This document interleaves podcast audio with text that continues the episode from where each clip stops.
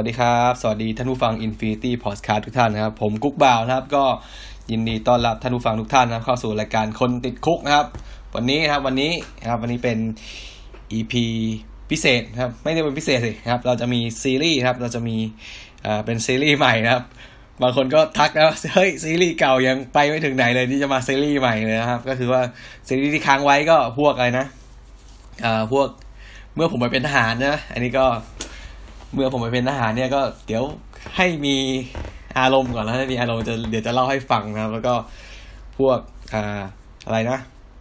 Cooking A to Z นะครับ Cooking A to Z ก็เพิ่งมีไปนะครับ เดี๋ยวจะย้อนกลับมาอีกครั้งครับ อันนี้ก็แล้วก็มีอตอนที่เกี่ยวกับ Cooking Method ครับ หรือว่าตอนที่เกี่ยวกับวิธีการปรุงอาหารแบบต่างๆครับไม่ว่าจะเป็นที่พูดไปก็มีเรื่องทอดใช่ไหมเรื่องทอดกับเรื่องย่างนะครับในเรื่องต้มผัด อะไรเดี๋ยวก็จะเรื่องอบครับ เรื่องอะไรพวกนี้ก็จะพูดให้ฟังในโอกาสต่อๆไปครับ แต่ว่าวันนี้ครับก็ถือว่าเป็นโอกาสดีครับ เลิกงามยามดีเราจะมาเราจะมีซีรีส์ใหม่ครับซีรีส์ใหม่ของคนติดคุกครับเป็นชื่อตอนว่า ก็คิดอยู่นานว่าจะชื่อว่าซีรีส์อะไรดีนะก็เป็นเอาเป็นนี่กัน Cook กันเถอะเรานะครับ ก็คล้ายๆกับสุขกันเถอะเราแหละแต่ว่านี่มา cook กันนะมาทำอาหารกันครับมา Cook กันเถอะเรานะครับ คือว่าเนี่ยไอตอน Cook กันเถอะเราเนี่ยมันเกิดจากนะครับมันเกิดจาก มันมีวันหนึงครับ ผมก็ผมก็เข้าไปครับอ่ากำลังจะเลิกงานใช่ไหมกำลังจะเลิกงานผมก็ ก็เช็คนะครับ เช็คโทรศัพท์เช็ค social network ครับ ก่อนกลับบ้านใช่ไหมเพราะว่าในเวลางานเราก็ไม่สามารถจะหยิบโทรศัพท์มาดูได้อยู่แล้วใช่ไหมมันจะดูไม่ดีเวลา เวลาแขกเขามองเข้ามาเนี่ยว่าเอ้ยยืนเล่นโทรศัพท์อะไรอย่างงี้ใช่ไหมวันนี้พอเวลาเลิกงานปุ๊บนะครับกำลังจะไปเปลี่ยนชุด แล้วก็ดูปุ๊บปุ๊บมันมีอะไรความคืบหน้าอะไรบ้างครับ ก็ปรากฏว่าครับไปเจอเพื่อนผมคนหนึ่งนะครับ เพื่อนผมคนเนี้ยนะครับ ก็เป็นผู้ชายนี่แหละครับ เป็นผู้ชาย แล้วก็แต่ก็ไม่ถือว่า อาจจะไม่ได้ไม่ได้ทำกับข้าวบ่อยนะครับ แต่ว่าก็คือเขาไปเรียนเขาไปเรียนนอกกันไปต่อไปต่อเอก ไปต่อเอกนอก แล้วก็ทีนี้ผมก็เห็นเวลาเขาก็ทำอาหารกินก็ก็โอเคนะมันไม่ได้ดูแย่ไม่ได้ดูอะไรนะครับ แต่ว่าทีนี้ที่มันที่มันดูแล้วเรารู้สึกว่าเฮ้ยมันไม่ใช่นะมีคือมีอยู่ครั้งหนึ่งนะครับเขา ตอนนี้เขากลับมาไทยแล้วนะครับ แล้วก็เขาก็เป็นคนที่เป็นผู้ชายโรแมนติกอะ คือถ้าใครใครเป็นใครรู้จักเนี่ยใครมุมมองจากผู้ชายด้วยกันนะคือแบบเฮ้ยเขาพยายามจะทำอาหารให้แฟนเขากินใช่ไหมแล้วก็เขาก็เลือกมาเมนูหนึ่งครับเป็นเป็นพาสต้าครับเป็นสปาเกตตี้คาโบนาร่าครับ เป็นสปาเกตตี้คาโบนาร่าแล้วก็เขาก็ อัพรูปนะครับอัพรูปอัพรูปตอนที่ทำเสร็จแล้วนะไม่ได้อัพรูปตอนทำเพราะว่าเขาตอนทำเขาอัพผมก็ไม่รู้แหละเพราะว่าผมมาเห็นตอนเสร็จแล้วนะครับก็บอกว่าเออเขาก็อัพรูปที่ทำเสร็จแล้ว พร้อมกับแคปชั่นคำบรรยายว่า กินไม่ได้เลยนะครับต้องเททิ้งทั้งหมดนะครับก็คือประมาณว่าเขาทำพาสต้าคาโบนาร่าแล้วปรากฏว่าเส้นมันเละนะครับ เส้นมันเละแล้วก็ซอสนะครับซอสของตัวคาโบนาร่าเนี่ย มันมันแห้งครับมันมัน มันแทบจะไม่มีความเป็น creamy เลยนะครับ มันแห้งมันเกาะเส้นไปหมดนะครับ มันเป็นขุยๆนะครับ ผมก็ผมเห็นสาเหตุ ผมเห็นรูปผมก็พอจะรู้นะครับว่ามันมันเกิดจากอะไร เพราะว่าไอเนี้ยไอสาเหตุที่เกิดจากทำคาโบนาร่ามันเป็นปัญหาเนี้ยครับ เดี๋ยวจะเล่าให้ฟังว่ามันมันเป็นเพราะอะไรนะ เดี๋ยวจะอธิบายให้ฟังในตอนทำขั้นตอนครับ ทีนี้ก็จะขออธิบายแล้วขอเอ่อเล่า concept คร่าวๆของ Cook กันเถอะเรานะครับ Cook กันเถอะเราเนี่ยนะครับผมก็จะพยายามนะพูดถึงยก ยกอาหารสักอย่างหนึ่งขึ้นมาเมนูเดียวนะครับ แต่ละตอนก็จะมีแค่อาหารจานเดียวหรือว่าเมนูเดียวนะ แล้วก็ก็จะพูดเจาะลึกไปเลยนะครับ ตั้งแต่ตั้งแต่ส่วนผสมนะครับ วิธีทำนะครับ แล้วก็การเลือกใช้วัตถุดิบการรับประทานอะไรต่างๆ นะครับ ก็จะขอเจาะเป็นเมนูเดียวไปเลยคือ คืออธิบายให้แบบ ถ้าฟังแล้วต้องทำเป็นอะคือบางทีมันเป็นเรื่องที่ เอ้ย บางคนพูดว่า เฮ้ย มันก็ คนที่เคยทำอาหารเป็นอะคนที่ทำอาหารบ่อยเขาก็มองว่ามันไม่น่าจะยากอะไรใช่ไหมในมุมมองที่เราคนทำอาหารบ่อยๆใช่ไหมแต่ว่าคนที่ไม่ค่อยได้ทำอาหารอะ คือคนที่ทำอาหารอาจจะมองให้มันเป็นเรื่องตลกใช่ไหมบางคนเนี่ยครับบางคนเนี่ยทอดไข่ยังไม่เป็นเลยทอดไข่แล้ว เอ้ย ทอดไข่ทำไมถึงไหม้ตลอด ทอดไข่ทำไม สมมุติทอดไข่เจียวนะครับทำไมมันถึงไหม้มันถึงฟู เอ้ยทำไมมันถึงไม่ฟูนะครับ บางคนทอดไข่ดาวทำไมไข่ดาวมันถึงไหม้ไข่แดงมันถึงแตกอะไรอย่างนี้ครับ คือบางคนเนี่ยมันมองบางคนเนี่ยมองเป็นเรื่องที่แบบเฮ้ยพื้นฐานมาก basic มากต้องทำเป็นดิวะใช่ไหมแต่ว่าคือบางคนเนี่ยเขาแทบจะไม่ค่อยมีโอกาสเข้าครัว หรือว่าบางคนทำเข้าครัวน้อยมากครับ เราก็ต้องเข้าใจในจุดนี้ใช่ไหมเพราะฉะนั้นนะครับ คราวนี้นะครับ คนติด Cook นะครับ ตอน Cook กันเถอะเรานะครับอ่อ EP นี้นะครับเป็นตอนเกี่ยวกับพาสต้าคาโบนาร่าครับหรือว่าสปาเกตตี้คาโบนาร่าครับเป็นเส้นอะไรก็ได้เดี๋ยวก็ว่ากันไปนะครับ ก็จะมาขอพูดถึงนะครับพูดถึง เมนูนี้เป็นเขาเรียกเป็นอะไรนะ ถ้าพูดถึงอาหารอิตาเลียนนะ คนไทยก็น่าจะรู้จักนะครับพาสต้าคาโบนาร่าเป็นอันดับต้นๆเลยนะครับ นอกจากพิซซ่าแล้วนะพิซซ่าก็มีพาสต้าคาโบนาร่าที่น่าจะรู้จักกันนะครับ โอเคครับเราก็มาเข้าเรื่องกันนะครับ ก่อนที่จะไปพูดถึงส่วนประกอบวิธีทำอะไรเนี่ย เราก็จะขอเท้าความนิดหนึ่งความเป็นมาของของเมนูนี้ครับของพาสต้าคาโบนาร่าครับว่ามันมีพี่นะมันมีที่มายังไงนะครับ เอาล่ะนะครับ ตัวพาสต้าคาโบนาร่าเนี่ย ถ้าเรามองจากหน้าตาของมันใช่ไหมมันประกอบด้วยอะไรบ้าง มันจะประกอบด้วยเส้นพาสต้านะครับ ไม่ว่าจะเป็นสปาเกตตี้หรือว่าเพนเน่หรือว่าเฟตตูชินี่อะไรก็ว่ากันไปนะครับ แล้วก็จะมีตัวซอสมันนะครับ ซอสมันที่ออกจะเป็นครีมครีมหน่อยนึงนะครับครีมครีมข้นๆนะครับ แล้วก็จะมีเบคอนใช่ไหมเราจะเห็นเป็นหน้าตาเป็นคล้ายเบคอน หรือว่าเป็นคล้ายๆหมูสามชั้น เกี๊ยวกรอบๆอะไรประมาณนี้นะครับ แล้วก็จะมีชีสโรยนะครับ มีพริกไทยนิดหน่อยนะครับ อันนี้คือหน้าตาที่เขาเรียกว่าเอ่อเราจะพบเห็นได้ทั่วไปน่าจะเป็นประมาณนี้นะครับ ซึ่งนะครับตัวประวัติของคาโบนาร่าเนี่ยที่มาของมันเนี่ยครับ มันไม่ปรากฏแน่ชัดนะครับ คือเป็นเรื่องเหมือนกับว่าเป็นหลายๆเมนูแหละครับ เมนูอาหารหลายๆเมนูเนี่ยมันไม่มีที่มาแน่ชัดไงเพราะว่ามันก็เกิดจากการพัฒนาต่อเนื่องกันมา มันไม่มี มันไม่มีใครเป็นเจ้าของสูตรที่แท้จริง มันไม่มี มันไม่มีบันทึกนะครับบันทึกที่มันแน่ชัดเหมือนกับอาหารสมัยใหม่ บางเมนูที่เขาคิดค้นขึ้นมานะครับ ซึ่งนะครับตัวพาสต้าคาโบนาร่าเนี่ยเขาก็มีทฤษฎีหลายอย่างนะว่ามันมีที่มาจากอะไรนะครับ บ้างก็ว่ามาจากชื่อของมันนะครับคาโบนาร่าก็ประมาณว่าคาเป็นเกี่ยวกับอาหารของของชาวเหมืองนะครับ ชาวเหมืองชาวเหมืองทานทานหินเมื่อก่อนครับ ก็คือ เขาบอกว่าเป็นไอไอ พริกไทยดำนี่ใส่เยอะเนี่ยมันก็หน้าตาเหมือนผงทานอะไรประมาณนี้ครับ หรือว่ามันเป็นอาหารที่ครับ มีทั้งแป้งครับ มีทั้งไข่ มีทั้งเนื้อสัตว์ แล้วก็มันๆของของพวกเบคอนของพวกแพนเชตตาอะไรพวกนี้นะครับ มันกินแล้วมันให้พลังงานเยอะครับ คือเป็นอาหารของของคนเมืองเมืองทานหินเมื่อก่อนอะไรประมาณนี้ครับ แล้วก็มีอะไรอีกนะครับ บ้างก็ว่านะบ้างก็ว่าได้รับได้รับอิทธิพลมาจากช่วงที่สงครามโลกครั้งที่สองคือว่าอิตาลีเนี่ยครับประสบปัญหาขาดแคลนอาหารมากครับ ในช่วงที่เกิดสงครามโลกครั้งที่สองใช่ไหมแล้วก็ก็ปรากฏว่ามีก็ได้รับการได้รับเขาเรียกว่าสเสบียงนะครับสเสบียงจากสเสบียงที่สนับสนุนจากทางสหรัฐอเมริกาก็เป็นพวกไข่ผงพวก เบคอน พวกแป้งสาลีอะไรพวกนี้นะครับ แล้วก็ ก็เกิดเป็นเมนูไอพาสต้าคาโบนาร่าขึ้นมา ก็เป็นการเอาเบคอนนะครับ มาใส่มาผัดใช่ไหมแล้วก็ผสมไข่ไข่ผงเข้าไปประมาณนี้นะครับ แล้วก็เอ่อมีอะไรอีกนะครับ มีอันนึงที่น่าสนใจเขาบอกว่ามันเป็นที่จริงมันมันเขาว่ามันไม่ใช่ มันไม่ใช่เมนูใหม่อะไรหรอก มันเป็นเมนูที่มันเกิดจากการ ปรับปรุงอยู่แล้วในท้องถิ่นครับ คือพาสต้าของอิตาเลียนจะมีตัวที่ใกล้เคียงกับพาสต้าคาโบนาร่าอยู่สองสามตัวนะครับ ก็คือตัวแรกก็คือเป็น เป็นอ่าพาสต้าพาสต้า alla gricia นะครับ gricia เป็นเป็นพาสต้าที่คล้ายๆกับเราผัดพาสต้าแล้วก็ใส่เบคอนนะครับเบคอนเจียวนะครับเบคอนทอดนะครับ แต่ไม่ไม่มีไข่นะคือไม่มีไข่นะครับ ก็จะเป็นคล้ายๆเบคอนผัด เอ้ยสปาเกตตี้ผัดเบคอน แล้วก็โรยชีสโรยพริกไทยนะครับ อันนั้นคือ พาสต้า alla gricia นะครับ แล้วก็จะมีตัวหนึ่งที่คล้ายๆกับ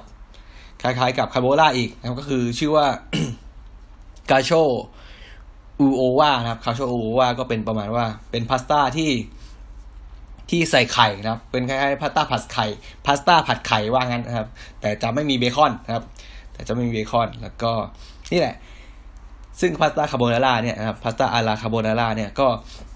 เหมือนจะเป็นลูกผสมระหว่างกิเชียกับกับ cacio e uova ครับก็คือเป็น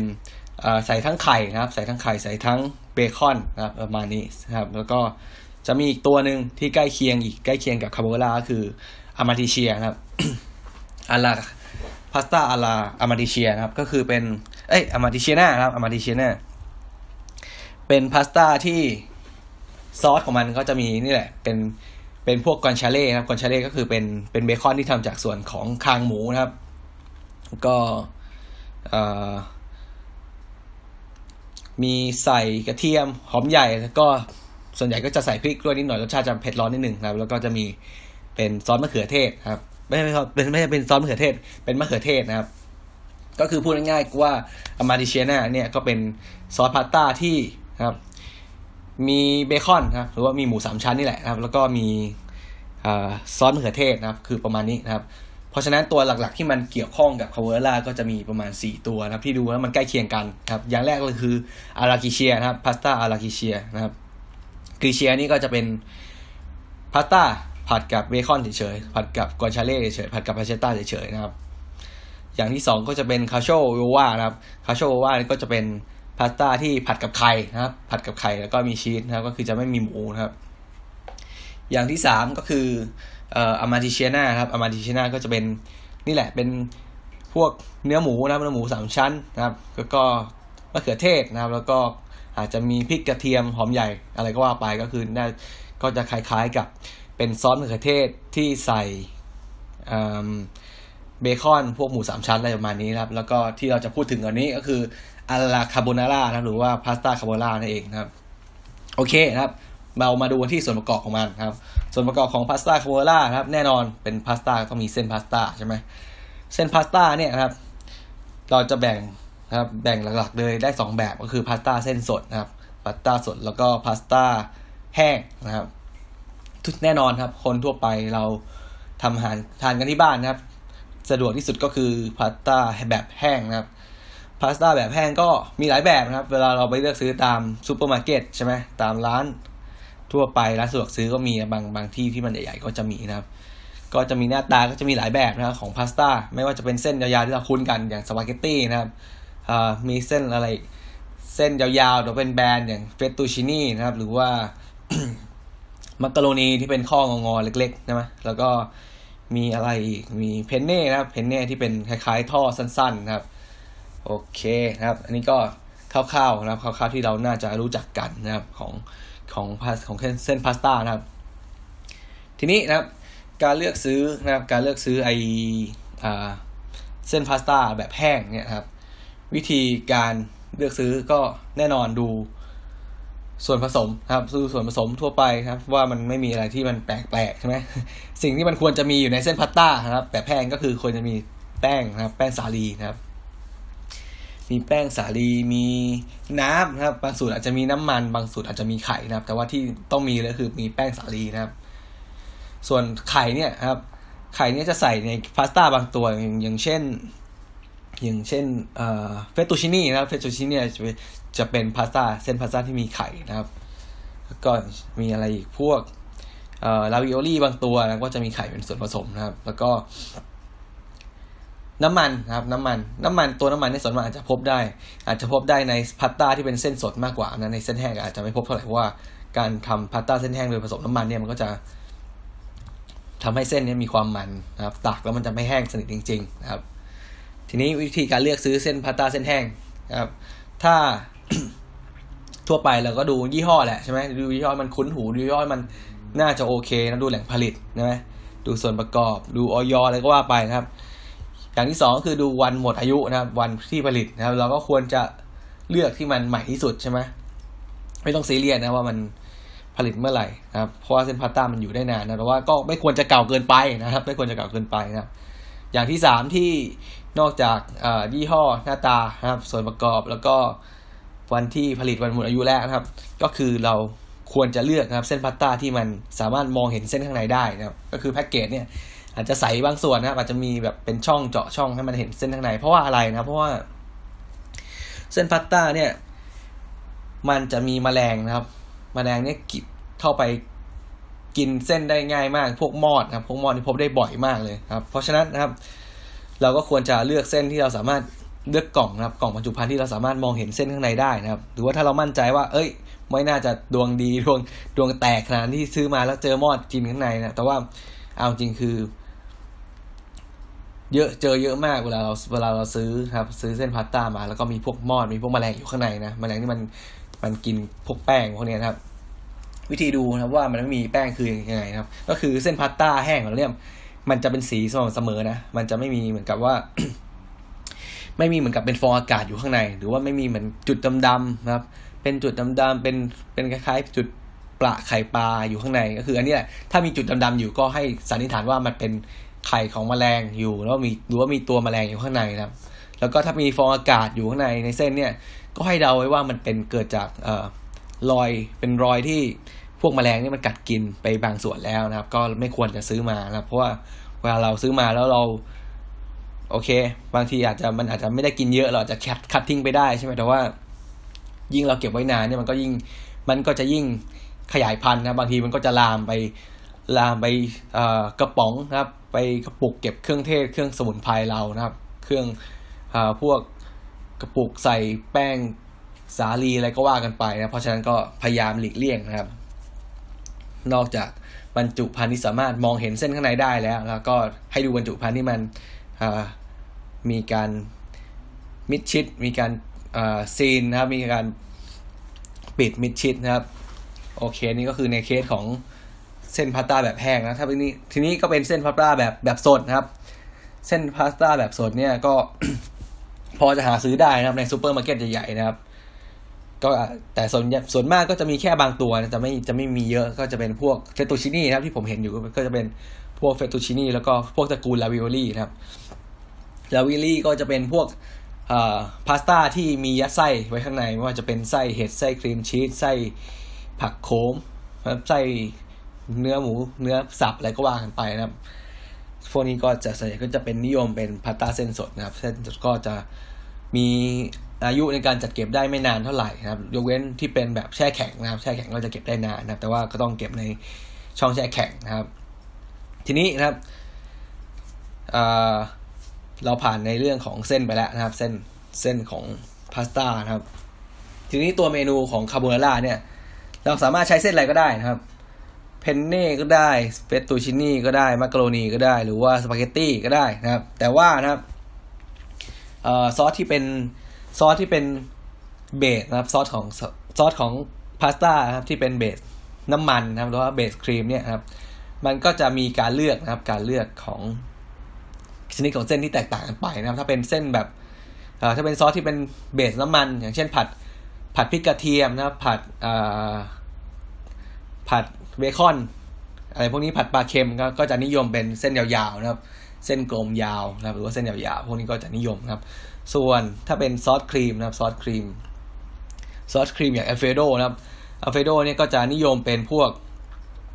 เอ่อเส้นที่มันมีรูปร่างแปลกๆหน่อยนะครับ เส้นที่มันมีรูปร่างเอ่อสามารถเอ่อเขาเรียกว่าไงนะดูดซึมนะครับ สามารถกักเก็บน้ำซอสของเราได้ดี อย่างเช่น พวกทรงของฟูซิลี่นะครับ ฟูซิลี่ฟูซิลี่ก็คือพาสต้าที่เป็นรูปเกลียวนะครับพาสต้าเป็นรูปเกลียวแล้วก็พวก อาจจะเป็นเพนเน่บางตัวนะครับเพนเน่ไซส์เล็กแล้วก็พวก อะไรอีกเอ่ยประมาณนี้นะประมาณนี้นะครับ แล้วก็ส่วนพวกซอสซอสที่เป็น base มะเขือนะครับ base มะเขือนี่ก็สามารถใช้เส้นได้ทั่วไปนะเหมาะกับเส้นทุกแบบนะครับ ทีนี้นะครับ เออ ผมก็ลืมพูดถึงอัลเฟรโดนะครับ พาสต้าอัลเฟรโดซอสเนี่ยอัลเฟรโดคืออะไรอัลเฟรโดซอสคือเป็นซอสที่นะครับซอสครีมกับชีสนะครับอาจจะเป็นครีมอย่างเดียวก็ได้นะครับ แต่หลักก็คือเป็นเป็น base ครีมนะครับ base ครีมจะต่างกับคาโบนาร่าที่เป็น base ไข่แดงนะ base ไข่นะครับโอเคนี่ก็พูดถึงคร่าวๆไปนะครับ แล้วก็นอกเหนือจากเส้นแล้วเราก็จะมีส่วนประกอบสำคัญอีกอย่างก็คือเป็นเอ่ออะไรนะเบคอนครับเบคอนหรือว่าส่วนที่เป็นเนื้อสัตว์เนื้อหมูของเรานะครับ ที่นิยมกันในปัจจุบันแล้วก็หาซื้อง่ายก็คือเป็นเบคอนนี่แหละนะครับ เบคอนวิธีการเลือกซื้อก็ไม่ยากครับก็ ซื้อตามซูเปอร์มาร์เก็ตนะหรือว่าการตามร้านสะดวกซื้อก็มีแต่ว่า ถ้าจะแนะนำนะเวลาทำพาสต้าคาโบนาร่าเนี่ยก็ให้เลือก ให้เลือกที่เป็นแบบ thick cut นะเป็นเป็นเป็นชิ้นหนาๆหน่อยไม่ใช่แบบสไลด์บางครับเบคอนที่สไลด์บางเนี่ยมันก็จะเหมาะกับทานเป็นอาหารเช้า พวกไข่ดาวพวกขนมปังปิ้งพวกนี้นะครับ แต่ว่าถ้าจะเอามาทำอาหารเนี่ยมันก็จะเวลาเรามาเจียวเนี่ย มันก็จะมันก็จะบางเกินไปมันทำให้มันทำให้กรอบนะครับทำให้กรอบอย่างเดียว แต่ว่าไม่ได้รสสัมผัสของของเนื้อหมูนะครับ เพราะฉะนั้นถ้าจะทำพาสต้าก็แนะนำให้ซื้อเป็น ให้ซื้อเป็นเบคอนแบบหนานะครับเบคอนแบบหนาก็สามารถหาซื้อได้ตามซูเปอร์มาร์เก็ตใหญ่ๆนะครับ หรือว่านะครับหรือว่า ถ้าจะให้ตามต้นตำรับจริงๆนะครับ ตามชาวอิตาเลียนเขานิยมจริงๆเขาจะนิยมเป็นเป็นกวนชาเล่นะครับ กวนชาเล่คืออะไรกวนชาเล่คือ คือเบคอนไม่เรียกว่าเบคอนนะครับผมติดก็เรียกว่าเบคอนหลอดเป็นเป็นสโมกเป็นสโมกมีดนิดหนึ่งชชนิดหนึ่งนะสโมกพอกนี่แหละครับทำจากส่วนของของคางหมูครับ โดยการหมักเกลือหมักพริกไทย บางสูตรก็อาจจะหมักเครื่องเทศนะครับแล้วก็ไปตากให้แห้งไปลมควันให้แห้งนะครับ ซึ่งตัวไอไอกวนชาเล่เนี่ย หรือว่าไอส่วนไอ เนื้อหมูส่วนส่วนขาเนี่ยจะมีก็จะมีความมันมากนะความมันมากคือ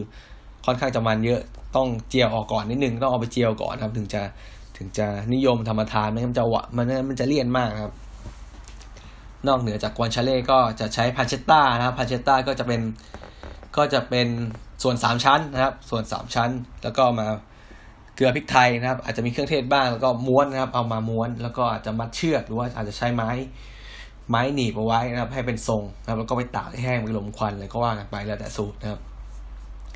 ก็ที่นิยมกันนะก็จะมีกวนชาเล่แล้วก็พันเชตต้านะครับ ส่วนเบคอนเนี่ยก็ถือว่าเป็นเป็นช้อยได้เป็นทางเลือกได้นะครับ สามารถใช้ได้ครับไม่ไม่ไม่ผิดแปลกแต่ประการใดนะครับ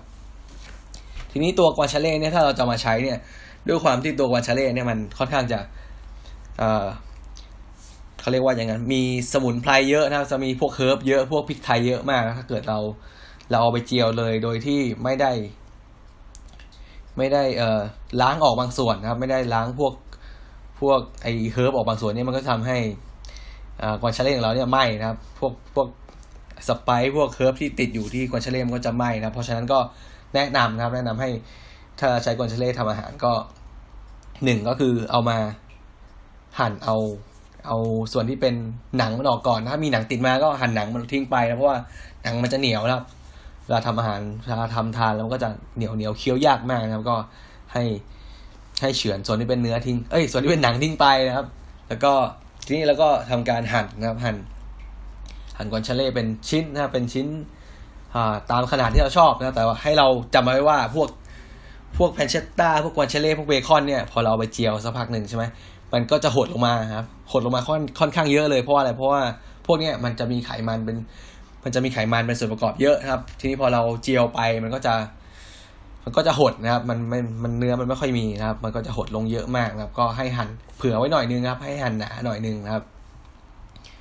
โอเคนะครับ ส่วนของตัวเนื้อสัตว์ของเราประจำประจำเมนูนี้ก็ก็ไม่ไม่น่าจะมีอะไร วิธีในการเลือกนะวิธีในการเลือกพวกเบคอน พวกแพนเชตตาพวกเอ่อคอนชาเล่นะครับก็อย่างที่บอกก็ ดูวันที่ผลิตนะครับดูวันที่ผลิต แต่ว่าพวกนี้พวกที่เป็นบางทีเข้าลมควันมาก็ทำแห้งมาครับอายุมันก็จะนานนั่นแหละ แต่ว่าเราก็สามารถถ้าเกิด มันอยู่ในตู้นะ เราสามารถหยิบขึ้นมาดมได้ก็ดมดูได้ว่ามันมันไม่มีกลิ่นแปลกๆนะครับก็คือกลิ่นแปลกๆคืออะไร มันไม่มีกลิ่นของเชื้อรานะมันไม่มีกลิ่นเปรี้ยวไม่มีกลิ่นอะไรเนี่ย คือมันควรจะมีกลิ่นของสโมกกลิ่นของควันกลิ่นลมควันกลิ่นเกลือกลิ่นเฮิร์บเฉยๆแค่นั้นนะครับ ถ้ามันมีกลิ่นแปลกๆ มากลิ่นมันเน่าๆกลิ่นมันตุๆนะครับกลิ่นที่มันเราคิดว่ามันไม่ควรจะอยู่ในในเนื้อสัตว์รมควันก็คืออันนั้นก็ไม่ควรจะซื้อมาครับ ส่วนเบคอนนะเบคอนก็จะเลือกง่ายกว่าหน่อยนึงเพราะเบคอนก็หาซื้อง่ายกว่านะครับ ก็จะพบได้ตามซูเปอร์มาร์เก็ตทั่วไปนะครับ แบบสไลด์ก็ใช้ได้ไม่ผิดอะไร แต่ว่ามันก็จะพอเจียวแล้วก็จะกรอบมันก็จะไม่ค่อยได้สัมผัสเท่าไหร่จะได้แต่ความกรอบอย่างเดียวนะครับ ก็เพราะฉะนั้นก็ถ้าเลือกซื้อก็ให้เลือกเป็น เบคอนแบบชิ้นหนาก็ได้ แบบที่เขายังไม่สไลด์แล้วก็มาหั่นเอาเองนะครับ ทีนี้นะครับ ผ่านจากตัวเส้นไปแล้วตัวหมูของเราไปแล้วนะครับ อย่างที่สามก็คือไข่นะครับไข่ ไข่เนี่ยก็ไม่น่าจะมีอะไรนะ ทุกคนก็น่าจะเลือกไข่เป็นนะครับก็ ถ้าเกิดนะครับเราถ้าเราไปซื้อไข่เนี่ยนะครับ เราไปดูแน่นอนครับ เราดู เราดูกล่องมันได้ เราดูวันที่ผลิตได้ใช่ไหมถ้าเกิดเราถ้าเราซื้อจากร้านจะเป็นร้านสะดวกซื้อหรือว่าร้านซูเปอร์มาร์เก็ตใช่ไหมเราก็เลือกนะครับเราก็เลือกไข่ที่เขาผลิตใหม่ที่สุดนะครับ ก็ดูจากวันที่ผลิตนะครับ อันนี้ก็ไม่ใช่ปัญหาอะไรนะครับ แล้วก็ทีนี้นะครับ ถ้าเกิดเราไม่ได้ซื้อจากร้านสะดวกซื้อล่ะ เราซื้อตามร้านอ่าร้านตามตลาดสดนะตามแผงนะครับแผงในตลาดสด เราจะเลือกไข่ยังไงครับวิธีการเลือกไข่ก็พยายามดูนะครับ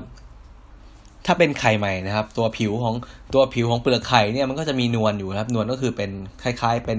เอ่อเมือกนะครับ เมือกที่เกิดจากเวลาไข่ แม่ไก่เนี่ยมันออกไข่ออกมาใช่ไหมมันก็จะมีเมือกที่เกิดจากช่องเอ่อช่องทางเดินของของไข่พวกนี้นะครับ แต่ว่ามันก็ไม่ใช่นะเมือกที่มันเหนียวๆนะ มันก็จะแห้งแล้วนะ มันจะมันก็จะเคลือบเคลือบผิวเปลือกไข่เอาไว้นะครับ ถ้าไข่ไข่ที่สดมากๆเนี่ยเราจะเห็นได้เลยว่า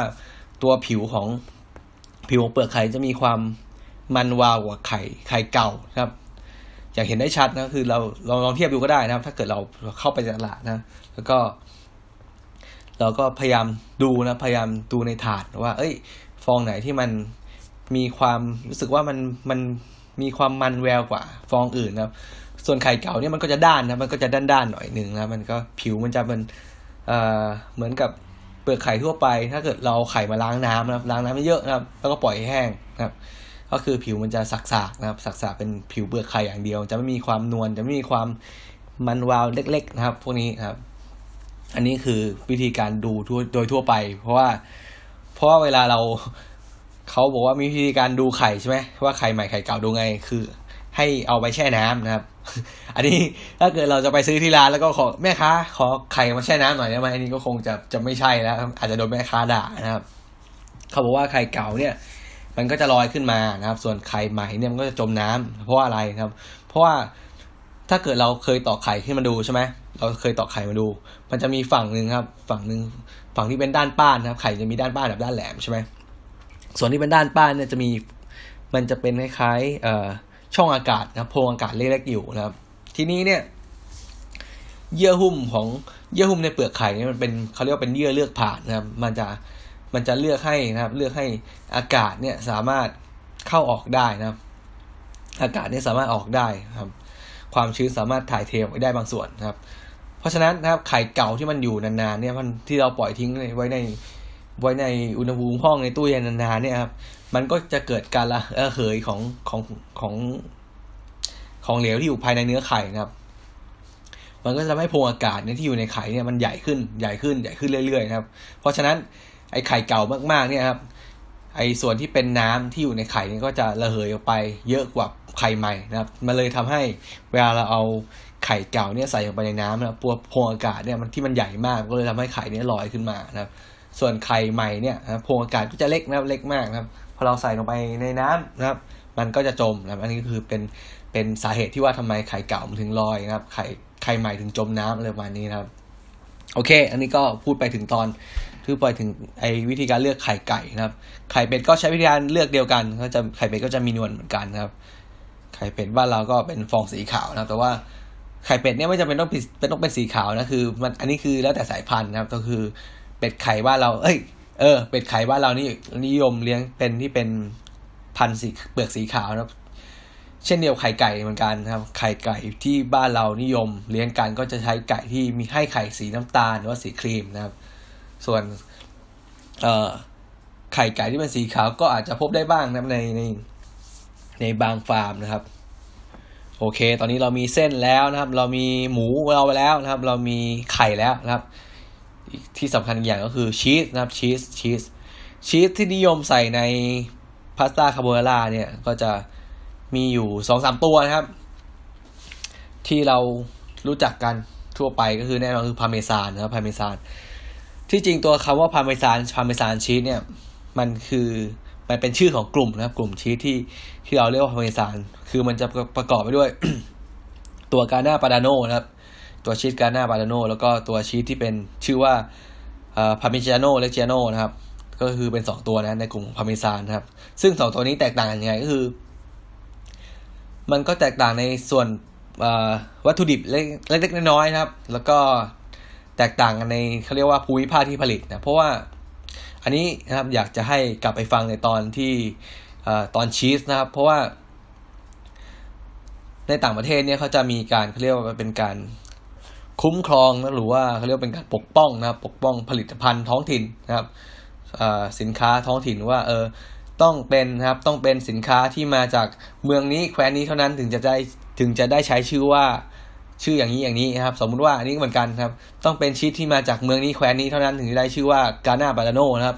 ต้องเป็นชีสที่มาจากแคว้นนี้เมืองนี้เท่านั้นถึงจะได้ชื่อว่า Parmigiano Reggiano นะครับก็คือประมาณนี้แหละนะครับ แต่ก็ให้รู้ไว้ว่านะครับพาเมซานชีสนะครับ ชีสในกลุ่มพาเมซานชีสก็จะประกอบด้วย 2 ตัวนะก็คือ Grana Padano นะครับ แล้วก็ Parmigiano Reggiano นะครับสองตัวนี้นะครับ วิธีการไปซื้อก็ไม่มีอะไรนะครับ ก็ซื้อตามซูเปอร์ซูเปอร์มาร์เก็ตใหญ่ๆนะครับ แล้วก็จะมีพวกชีสพัดที่เป็นตระกูลพาเมซานอยู่นะครับ แล้วก็อีกตัวหนึ่งก็คือ Pecorino นะครับ Pecorino Romano นะครับ Pecorino Romano เนี่ยจะต่างกับชีสที่ เป็นพาเมซานในกลุ่มพาเมซานก็คือว่าชีสกลุ่มนี้เป็นพาเมซานเนี่ยเราทำจากนมวัวนะครับ ส่วน Pecorino เนี่ยจะทำจากนมนมแกะนะครับนมแกะนะครับ ผมชอบจำผิดระหว่างนมแพะกับนมแกะหรอกนะครับเอ่อเชไอเปกโกริโนโรมาโนเนี่ยนะครับเป็นชีสที่ทำจากนมแกะนะครับ ก็จะมีความเค็มกว่านะครับเค็มเค็มอันนี้คือเค็มกว่าไม่ใช่ไม่ใช่นมแกะมันเค็มกว่านะ คือ เค็มกว่าเนื่องจากส่วนประกอบนะครับวิธีการผลิตของเขานะครับ ตัวเปกโกริโนเปก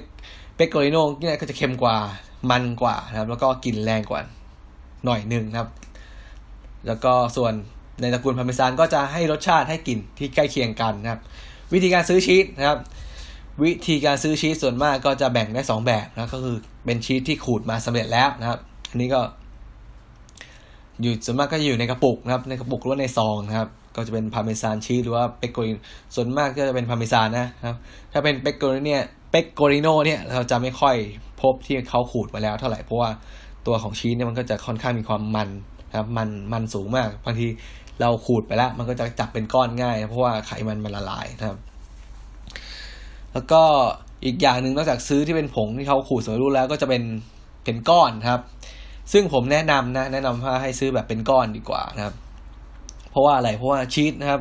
ชีสที่เราแบบขูดสดอะขูดสดไปเนี่ยโอ้โหมันกลิ่นมันดีกว่ามากเลย อยากให้ลองอยากให้ลองซื้อมาดูนะบางคนบางคนคิดว่าเอ้ย บางทีซื้อมาครับ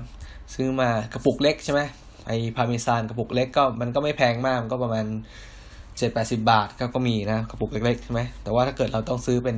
เป็นก้อนเนี่ยครับมันก็จะมีไซส์ที่เขาตัดแบ่งมาแล้ว ถูกสุดก็จะอยู่ประมาณสักร้อยต้นๆครับ ราคาน่าจะประมาณร้อยต้นๆนะ แต่ว่าถ้าเกิดเรามาขูดเองนะมันก็จะได้ปริมาณที่มากกว่า แล้วก็ได้รสได้กลิ่นที่ดีกว่าด้วย เพราะว่าอะไรเพราะว่าพวกนี้เนี่ยชีสเนี่ยมันประกอบด้วยไขมันใช่ไหม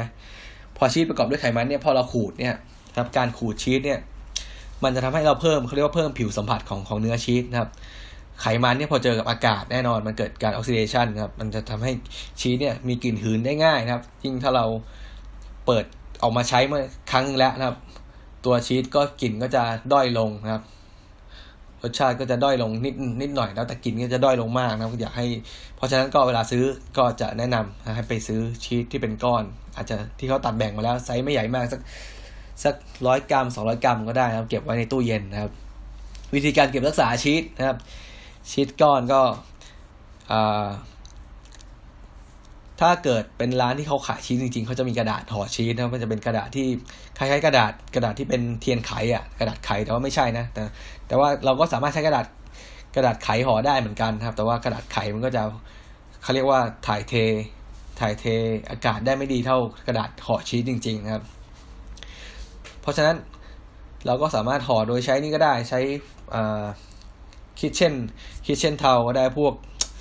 กระดาษ กระดาษทิชชู่ที่ใช้ในครัวที่เป็นแผ่นใหญ่ๆก็ได้นะครับ แบบที่มันไม่เป็นที่แบบที่มันไม่เป็นขุยใช่ไหมพอเราขูดเสร็จแล้วแล้วก็ห่อห่อทิชชู่พวกนี้ไว้แล้วก็เอาไว้ wrap ฟิล์มบางๆนะครับ หรือว่าเก็บไว้ในไปในกล่อง Tupperware พวกนี้ก็ได้ให้มันกลิ่นมันไม่รบกวนนะครับ เพราะว่าแล้วก็ตัวชีสมันไม่ดูดกลิ่นเข้ามาครับ อันนี้ก็เป็นวิธีการเลือกซื้อชีสนะครับ อย่างง่าย ๆ ครับ ทีนี้ก็มีอะไรเรามีเส้นแล้วนะครับ เรามีเส้นเรามีหมูแล้วเรามีไข่เรามีชีสแล้วครับ อีกอย่างหนึ่งที่ดูเหมือนจะยังไงนะไม่ค่อยมีบทบาทแล้วก็โอเคแต่ไม่ไม่พูดถึงก็คงจะไม่ได้ก็คือตัวอ่าพริกไทยนะพริกไทยดำ peppercorn นะครับ black peppercorn นะครับ เพราะว่า ชื่อมันก็บอกว่าคาโบนาร่าไงนะครับ มันหมายถึงว่าผงถ่านประมาณนี้นะครับ ซึ่งบางทฤษฎีเขาก็บอกเลยว่าที่มันได้ชื่อว่าคาโบนาร่านี่เพราะว่าพริกไทยดำที่ใส่เข้าไปเยอะๆเนี่ยมันมันดูไทยดูคล้ายผงถ่านนะนี่เขาว่าไปกันไปนะครับจริงไม่จริงก็ก็ต้องลองพิจารณาเอาเองนะครับ ตัวพริกไทยดำนะครับพริกไทยดำเนี่ยก็ วิธีการเลือกซื้อนะครับ ก็แนะนำนะครับ แนะนำให้ซื้อแบบเป็นเม็ดมาครับ เป็นเม็ด เป็นทางเมล็ดแบบยังไม่บดนะครับ แล้วก็ทีนี้ก็ก่อนจะเอามาใช้นะ ให้ไปคั่วก่อน คั่ว ถ้าเกิดเราเราบ้านที่บ้านเราเนี่ยมีคนเยอะนะอยู่กันหลายคนแล้วก็ชอบทานพริกไทยนะก็อาจจะคั่วครั้งละครั้งละถ้วยก็ได้นะครับถ้วยเล็ก ๆ นะครับ ก็จะใช้ได้นานอยู่นะครับ วิธีการคั่วพริกไทยก็ตั้งกระทะนะครับ ตั้งกระทะให้มันไฟกลางๆอ่อนๆนะครับ แล้วก็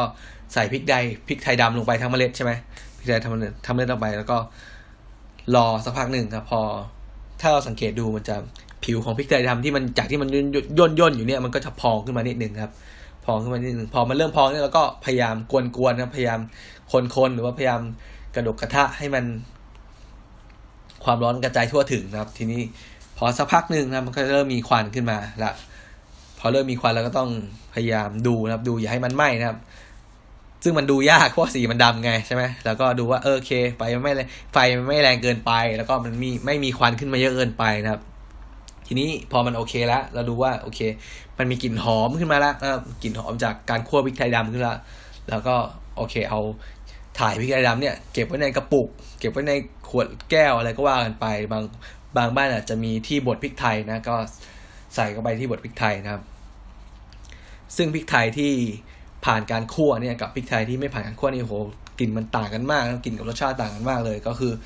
ถ้าเราจะใช้พริกไทยดำทำอาหารนะครับ ก็แนะนำให้เอาไปคั่วก่อนนะครับ ก็จะได้กลิ่นแล้วก็รสชาติที่ดีขึ้นมากนะครับ โอเคนะวันนี้ก็พูดถึงน่าจะครบแล้วส่วนประกอบหลัก ๆ นะครับ เอออีกอย่างหนึ่งนะครับ ที่อยากจะพูดถึงคือเกลือนะครับ เกลือ เกลือทำอาหารนี่จริงก็ใช้ในบ้านก็ใช้ทั่วไปครับ ใช้เกลือเกลือผงก็ได้เกลือเสริมเกลือเสริมไอโอดีนพวกนี้ที่เขาขายเป็น ยี่ห้อ ถุงละสองสามบาทสี่ห้าบาทอะไรก็ว่าไป แต่ว่าถ้าให้ผมแนะนำนะ ผมแนะนำเป็นเกลือทะเลดีกว่านะเกลือทะเลที่ซื้อกันตาม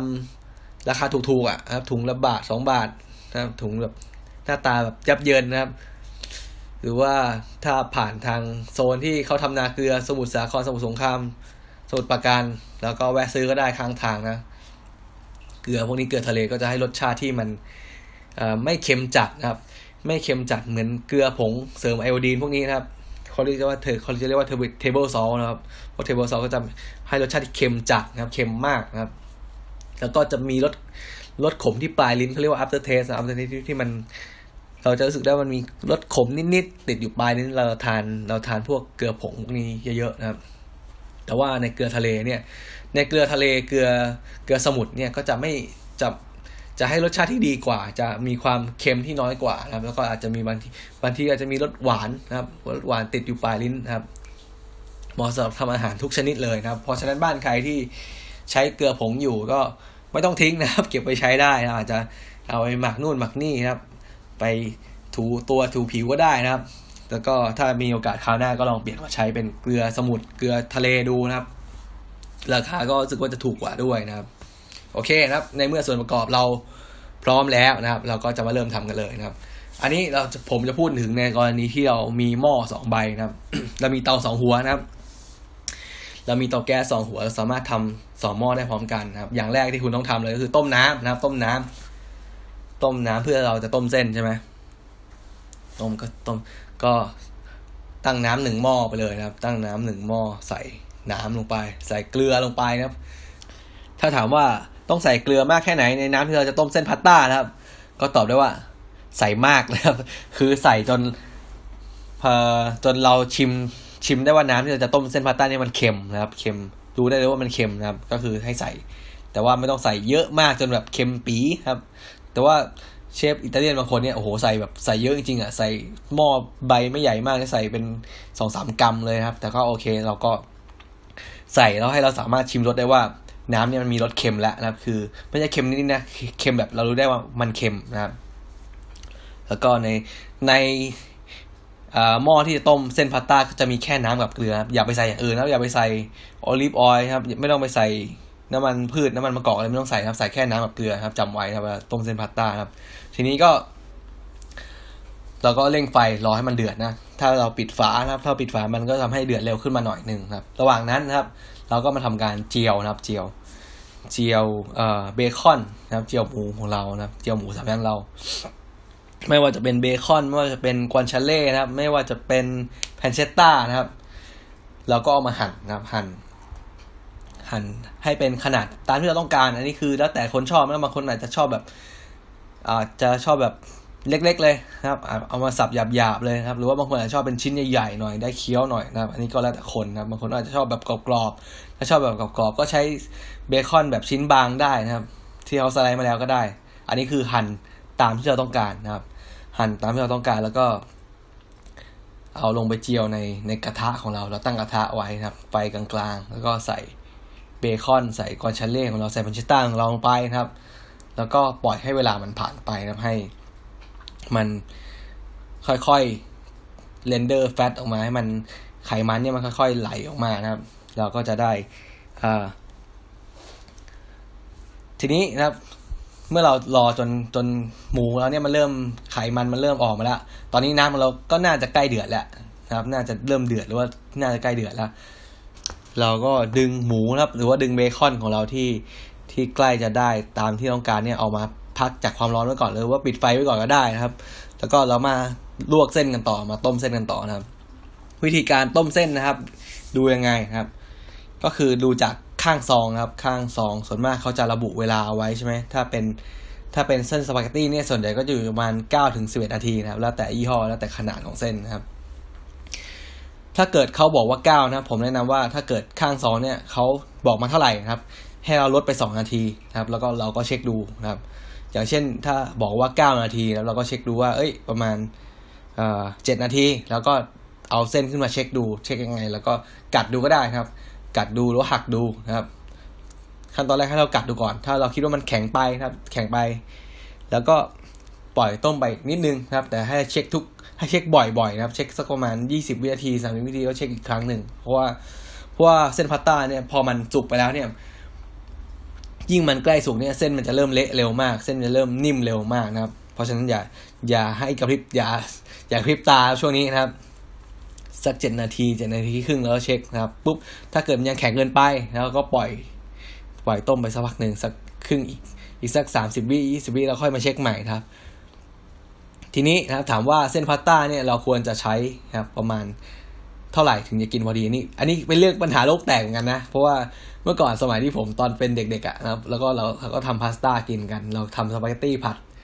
ผัดแบบเด็กๆนะ ตอนนั้นเราผมอยู่บ้านกับพี่สาวใช่ไหมเวลาปิดเทอมก็ทำอะไรกินกันนะครับ ก็เอ่อนี่แหละ ผัดสปาเกตตี้กินนะ สปาเกตตี้ซอสมะเขือเทศแบบง่ายๆนะ มันก็จะเป็นปัญหาว่าเฮ้ยเราเรากะไม่ถูกนะว่าเฮ้ย ควรจะใส่เส้นเท่าไหร่นะครับ เพราะฉะนั้นนะครับก็แนะนำว่าถ้าเป็นขนาดหนึ่งคนกินนะคนทั่วไปปกติก็จะอยู่ประมาณเก้าสิบถึงหนึ่งร้อยกรัมนะครับ เส้นแห้งนะครับทั้งเส้นแห้งเส้นสดนะครับก็เอาไปชั่งดู ถ้ามีตาช่างในครัวก็ใช้ช่างดูนะครับ ขนาดประมาณ 90ถึง100กรัม ถ้าเป็นผู้ชายตัวใหญ่หน่อย กินจุๆหน่อยก็สัก 120 กรัม หรือว่า 130 150 กรัมกำลังดีครับแต่ว่า 150 150 กรัมนี่เยอะมากเลยนะครับ ถ้ากินหมดก็ถือว่าเก่งนะครับ ค่อนข้างกินจุอยู่นะครับ แต่ทั่วไปก็ประมาณนี้แหละ100กรัมนะครับ เป็นมาตรฐานนะครับ ทีนี้เราก็สามารถกะคร่าวๆได้แล้วว่าโอเคนะครับ ถ้าเกิดเราจะทำครั้งต่อไปเราควรจะใช้พาสต้ากี่กรัม ถ้าเกิดเราไม่มีเครื่องชั่งทำยังไงครับ อันนี้ก็เป็นปัญหาเหมือนกันนะครับ ถ้าเกิดไม่มีเครื่องชั่งที่บ้านก็ กะว่าสักหนึ่งกรัมเล็กๆอะครับ ถ้าเป็นเส้นเส้นสปาเกตตี้นะ หยิบมาหนึ่งกรัมนี่คือ คือกำมือเรากำได้เท่าไหร่ แล้วก็ ให้มันเล็กลงมาหน่อย อันนี้ก็พูดยากนะคือ คือบางคนมือเล็กมือใหญ่ไม่เท่ากันอีกอะนะครับ อันนี้ก็แนะนำว่าต้องใช้เครื่องชั่งนะว่าหนึ่งร้อยกรัมแล้วกันนะครับ ทีนี้ถ้าเกิดเราไม่มีเครื่องชั่งเราดูจากซองก็ได้นะถ้าเกิดซองเราซื้อมาเป็นขนาดห้าร้อยกรัมใช่ไหมแล้วก็ดูโอเค แล้วก็มาแบ่งมาหนึ่งในห้ามันก็น่าจะได้สักหนึ่งร้อยกรัมก็ว่ากันไปนะครับ แล้วก็ต้มครับโอเคเราก็มาเข้าเรื่องกันต่อนะครับ ทีนี้พอโอเคเส้นมันใกล้ได้แล้วใช่ไหมเราก็ไป ทำซอสนะครับ ส่วนที่สำคัญของคาโบนาร่าสปาเกตตี้ก็คือซอสนะครับ ซอสทำยังไงนะครับ ซอสของพาสต้าคาโบนาร่าก็ไข่ครับไข่แดงครับ ส่วนมากถ้าหนึ่งคนกินนะครับพาสต้าคาโบนาร่าหนึ่งคนกินก็จะให้ไข่แดงประมาณสองฟองนะครับ ไข่แดงสองฟองครับ ตีเข้ากันนะครับ แล้วก็ใช้ชีสขูดนะครับ ชีสขูด ไม่ว่าจะเป็น Pecorino หรือว่าพาร์เมซานก็ได้ขูดขูดขูดเท่าที่เราต้องการนะก็ไม่ต้องไม่ต้องไม่ต้องขูดเยอะมากนะครับเพราะเราสามารถเราโรยโรยหน้าเวลาเราทานเราจะเสิร์ฟเพิ่มตอนหลังได้อีกนะครับ ก็ใส่ชีสขูดลงไปสักประมาณหนึ่งช้อนโต๊ะสองช้อนโต๊ะคือประมาณคร่าวๆนะครับ แล้วก็พริกไทยดำนะครับพริกไทยดำที่เราคั่วแล้ว แล้วก็บดแล้วนะครับว่าตำแล้วใส่ลงไปนะครับ ก็ตีเข้ากันคนให้เข้ากันก็พักไว้ในถ้วยนะครับ ทีนี้นะ โอเคเราก็มาดูเส้นเราใกล้ได้แล้วใช่ไหมหรือว่าเส้นได้ตามที่เราต้องการแล้วนะครับเราก็เอาหมูนะครับ ที่อยู่ในกระทะเราเนี่ยกลับเข้าไปในเตานะครับ ตั้งไฟต่อนะครับ เปิดไฟขึ้นมาให้มันร้อนนะครับ จากนั้นเราก็ทำการเอาเส้นที่ได้ได้ความสุกที่เราต้องการพอดี al dente พอดีเนี่ย ตักลงไปในในกระทะที่มีเบคอนอยู่มี pancetta อยู่นะครับ จะติดน้ำด้วยไปนิดหน่อยก็ไม่เป็นไรหรือว่าติดไปเยอะก็ไม่เป็นไรเพราะว่า คนอิตาลีเนี่ยเขาก็ใช้น้ำนะครับน้ำที่จากการต้มเส้นนี่แหละ ไปเจือจางซอสหรือว่าใส่ลงไปในซอสเพื่อให้ไม่ซอสเนี่ยมันไม่ข้นเกินไปนะก็ใส่ไปได้นะครับ ทีนี้พอเราเอาเส้นผัดลงไปกับหมูนะครับ ใส่มาในกระทะที่มีเบคอนมีพาเชตต้าแล้ว แล้วก็คลุกคลุกให้เข้ากันนะครับ ให้พอเส้นมันร้อนนะครับ เส้นมันร้อนหมูมันร้อน พอดีอุ่นๆ ไม่ร้อนมากเกินไปนะ ขอย้ำว่าไม่ร้อนมากเกินไปนะครับปุ๊บ ปิดไฟนะครับ ถ้าเกิดใครไม่ชัวร์ให้ปิดไฟไปเลย แล้วก็ยกออกจากยกออกจากเตานะครับ แล้วก็ทำอะไรต่อนะครับ กะดูนะครับว่าโอเค เส้นมันร้อน มันควรจะร้อนขนาดไหนขนาดไหนนะครับ ก็คือมันจะ ถ้าเราปิดไฟแล้วยกออกจากเตาคือไม่น่าจะมีปัญหาแล้วนะครับ ไม่น่าจะร้อนมากแล้วเพราะฉะนั้น play safe ก็คือให้ปิดไฟแล้วก็ยกออกจากเตาเลยครับเอามาวางบนเคาน์เตอร์วางบนโต๊ะอะไรก็วางไปนะครับ จากนั้นเราก็ทำการเทซอสนะครับซอสที่เราเตรียมไว้คือซอสที่ทำจากไข่แดงครับทำจากชีสนะครับทำจากพริกไทยครับราดลงไปเลยนะครับราดลงไปในเส้นแล้วก็ทำการคลุกคลุกคลุกให้เข้ากัน จะใช้ตะหลิวก็ได้ หรือว่าใช้ตะเกียบก็ได้นะครับใช้ที่คีบก็ได้นะครับคลุกคลุกคลุกคลุกให้เข้ากันนะครับแล้วก็จะสังเกตว่าซอสของเราเนี่ยจากตอนแรกมันเหลวๆใช่ไหมมันก็เริ่มข้นขึ้นเพราะว่าอะไรเพราะว่ามันได้ความร้อนจากเส้นจากหมูที่อยู่ในกระทะนะครับ อันนี้เราก็จะได้ พาสต้าคาโบล่าครับเป็นอันเสร็จเรียบร้อยนะครับ ไม่ต้องคลุกนานนะถ้าคลุกนานบางทีกระทะมันยังร้อนอยู่นะครับ พอกระทะมันร้อนเนี่ยจะทำให้ไข่ไข่แดงของเราเนี่ยมันมันจับมันสุกเกินไปจะเป็นก้อนนะมันจะไปเกาะเส้นเป็นก้อนก้อนก้อนมันจะไม่มันจะไม่น่ากินนะครับ พอเราสังเกตเห็นว่าโอเค ซอสเราเริ่มข้นตัวขึ้นปุ๊บเราก็ตักใส่จานได้เลยนะครับ เพื่อป้องกันไม่ให้ซอสของเราเนี่ยมันมัน